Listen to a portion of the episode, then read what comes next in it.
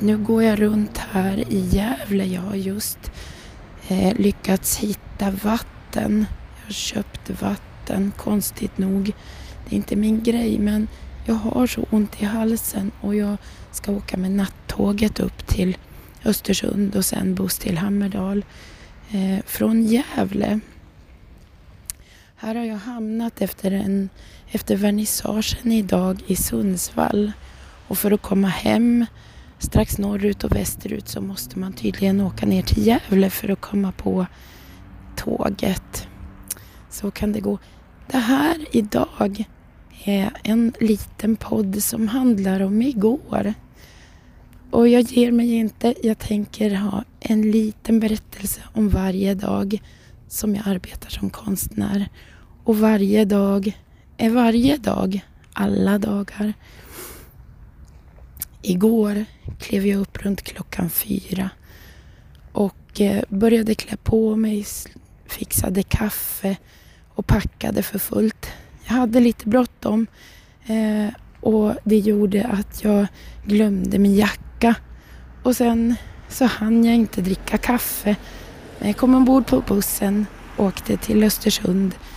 Eh, där var det ersättningsbuss istället för tåg och i Brunflo var det lite lagom miserabelt. Ingen hade berättat om det verkligen var tåg eller buss. Och, men jag lyckades i alla fall komma ombord med lite spring på tåget. Och där hade de i alla fall lite blaskigt kaffe och en smörgås. Det var bra. Och så åkte jag vidare och vi kom till Ånge. Där blev det ersättningsbuss igen. Och jag åkte där med alla mina grejer. Jag fick släpa en del eftersom det blev så att jag var tvungen att ta hem och ändra några saker till, till utställningen. Och min bil har ju som de som följer den här podden vet om, den hade ju gått och gått sönder precis innan jag skulle köra mina verk till Sundsvall. Så då får man släpa på bussar och tåg. Men, men i alla fall med trevliga eh, och hjälpsamma busschaufförer och allt möjligt så kom allting med. På bussen så var det proppfullt med damer som skulle gå på Cher och de hade redan börjat eh, dricka vin och äta chips och det knastrade och satt och skrattade högljutt och hjärtligt och tog selfies.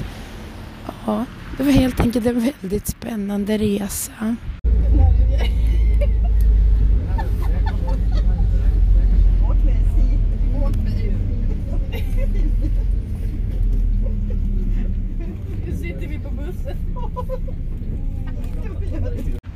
Men i alla fall så kom jag till galleriet och eh, lyckades montera alltihopa och till slut fick jag även lite, lite lunch i magen runt halv tre-tiden eller något tror jag det var på Kulturmagasinet och kan även se utställningen där.